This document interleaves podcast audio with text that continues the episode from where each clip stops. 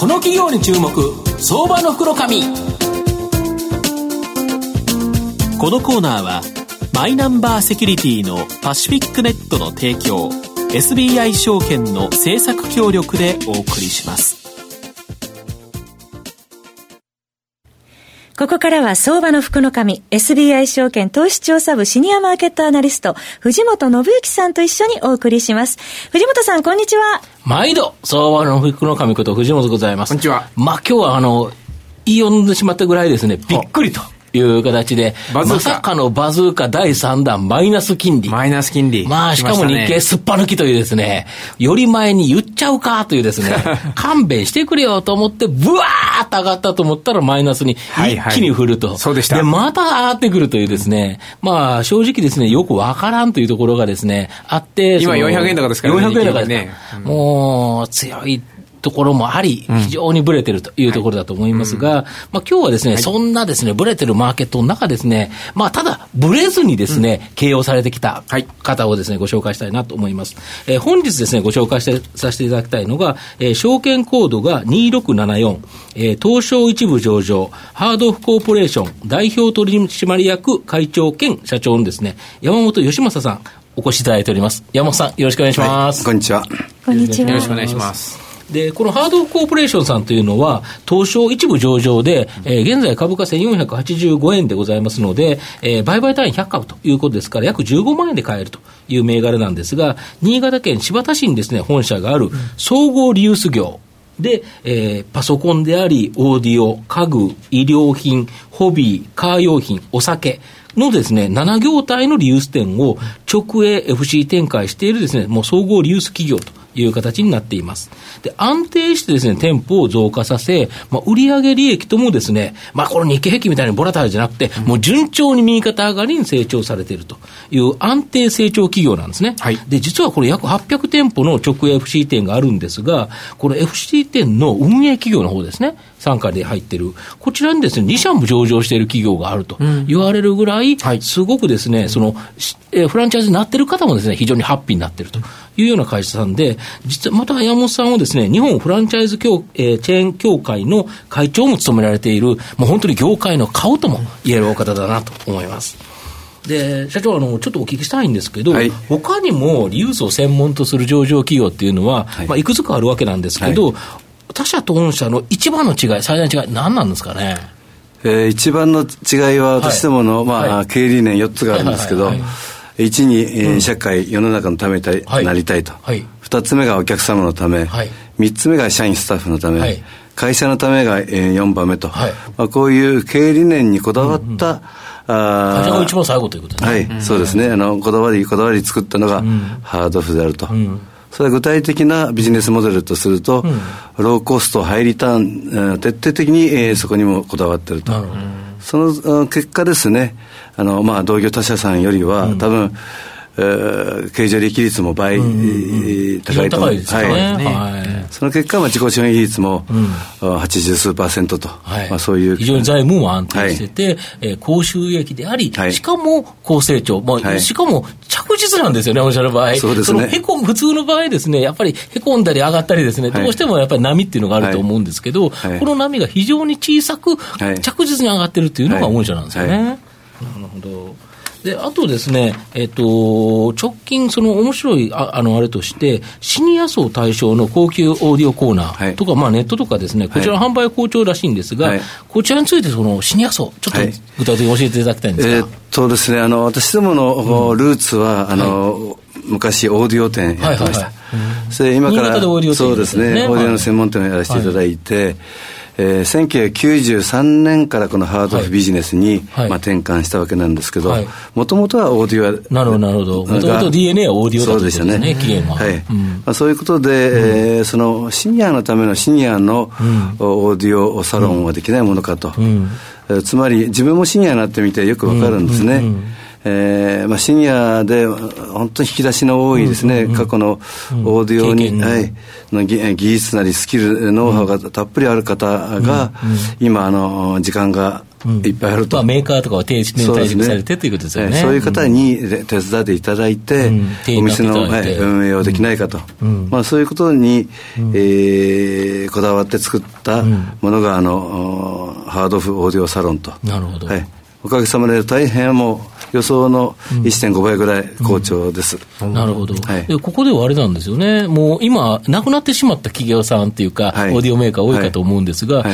そういうところで修理が非常に困ると思うんですが、こういうのも修理してくれるんですよね。もうすでにメーカーは、うん、なくなったんですが、修理は、あそういうものでもですね、うん、させていただいているということですね、うん、そうですよね、はい、だから単純にリユースで売って、それを買うというだけではなくて、はい、自分の持ってるもの、はい、これをですね再利用するためにも、まあ、そこで修理をお願いできたりとか、ね、逆にその中で、あもっと他の商品があるなということで気づいて買っていただいたりということで、まあ、非常にその店員様とお客様が、まあ、いい関係というか、ね、まあ、オーディオというその趣味をキーとして、非常に密接につながってると。いう感じなんですよね。ですから、あの、サロンという名付け、うん、サロンという名前にもしましたし、うん、あの、ともかくシニアが楽しんで仕事していただいて、結果としてですね、そのお店の経営、会社の経営が成り立つような仕組みにしました。あのシニアの方もとてもですね、うん、その楽しんで仕事していただいていると思います、うん、はい、でこれがまた今、えーと、新潟で1店舗だけなんですが、はい、これが全国展開という形で、一つはコーナーで展開されるのと、ね、あとは店舗で出されていくと。はい。それで、コーナー、一つのコーナー展開をもうすでにさせていただいて、まあ、15店舗ぐらいになりました。はい。はいそしてこのサロンの本格的な形は今後50店舗ぐらい全国に作っていきたいなと、こんなふうに思っております。だからやっぱり一億総活躍社会っていうのはシニアにも活躍してもらわないと、総活躍なんだからということでいうと、やっぱり働き先がありですね、その趣味を楽しめるということでいうと、御社は非常にそのそれに対しての、まあ、いい、いい提供ができていると、やっぱり社会のためということですかね。あと、えっ、ー、と、御社ですね、えー、2020年まで、今800店舗なんですが、まあ、1000店舗を達成、長期目標として2030年度1500店舗達成掲げられていると思うんですが、海外進出を含めてですね、どのような手段でこれ、達成されるんですかね？えっと、今、まあ、あの、今真剣に考えてましてですね、うん、まあ、今年度中に、うん、えー、まあ、踏み出そうと、こんなふうに考えてます。はい、えー、それで、私はたまたま日本のフランチャイズチェーン協会の会長もしてますので、はい。はい、大体日本ではどのぐらいになったら法案になるかということもよく分かってますので、大体1000店舗に近づいてくると、もう出すとこなくなってくると、まあ、そんな意味で私どもも800超えましたので、今後の1500に向かうには、多分その時には300点ぐらいがですね、海外に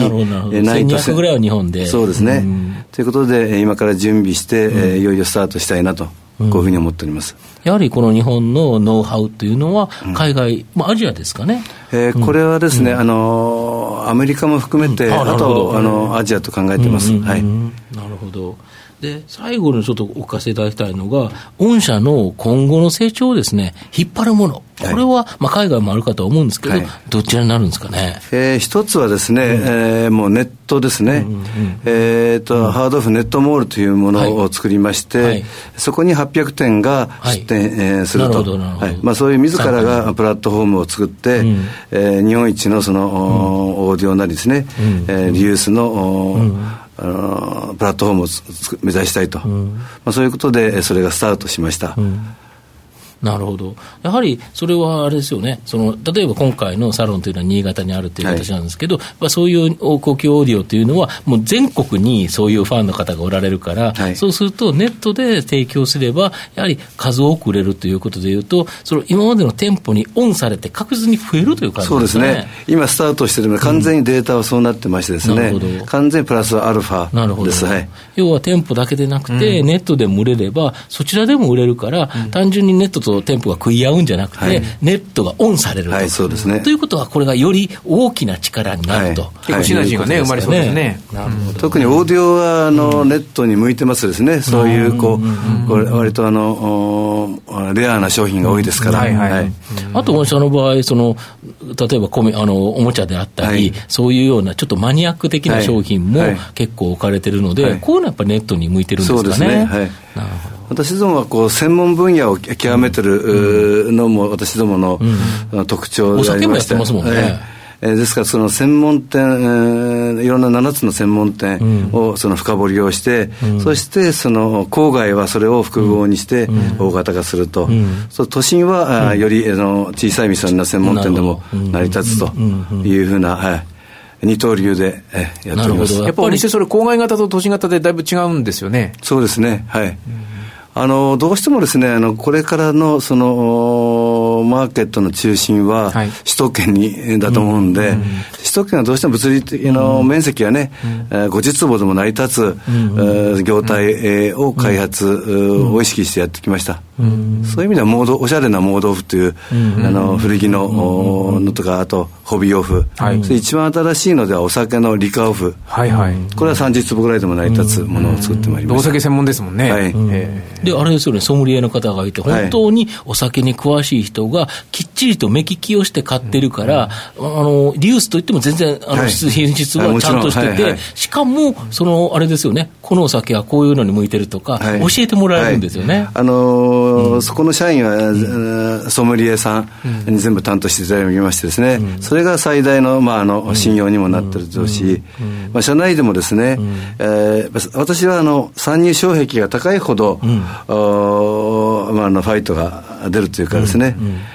えー、じゃあ参入障壁を超えるにはどうすればいいかということで、それはソムリエさんに、うん、えー、の力を発揮してもらいたいと、うん、そういうふうなものがリカーオフです。なるほど。はい、やはり、もう御社の場合、もうプロフェッショナルが接客してくれるとそうですね。いうことですよね。はいはい、オーディオにしても、お酒にしても、もうその、もともとやってた経験者が、きっちりとやってくれるということでいうと、非常に安心感があるのかなと思います。で、このハードコーポレーションさんというのは、まあ、リユース業ではですね、もう親戚業だと思うんですが、だけど、このリカーオフとかですね、さまざまですね、まあ、ネットもそうなんですが、新しい取り組みを行っている、その上、安定成長企業ということなんですけど、まあ、予想配当利回りもですね、2%ちょっと高めでですね、まあ、海外であり、ネットであり、シニア、この分野でですね、高成長が期待できる、まあ、中長期投資、おすすめ柄、銘柄かなと思います。成長株ですよね。成長株ですね。はい、はい今日は証券コード2674東証一部上場ハードオフコーポレーション代表取締役会長兼社長の山本義正さんにお越しいただきました。山本さんありがとうございました。ありがとうございました。藤本さんありがとうございました。証券コード3021東証マザーズ上場パシフィックネットはマイナンバーに完全対応した情報機器データ消去サービスをはじめとする IT セキュリティサービス、そして IT 機器の中長期レンタルなどで企業の IT 化を支援する IT ファイナンスサービスを全国8拠点のネットワークで展開するオンリーワン企業です。マイナンバーセキュリティをサポートする証券コード3021東証マザーズ上場パシフィックネットにご注目ください。この企業に注目相場の福のこのコーナーはマイナンバーセキュリティのパシフィックネットの提供 SBI 証券の政策協力でお送りしました。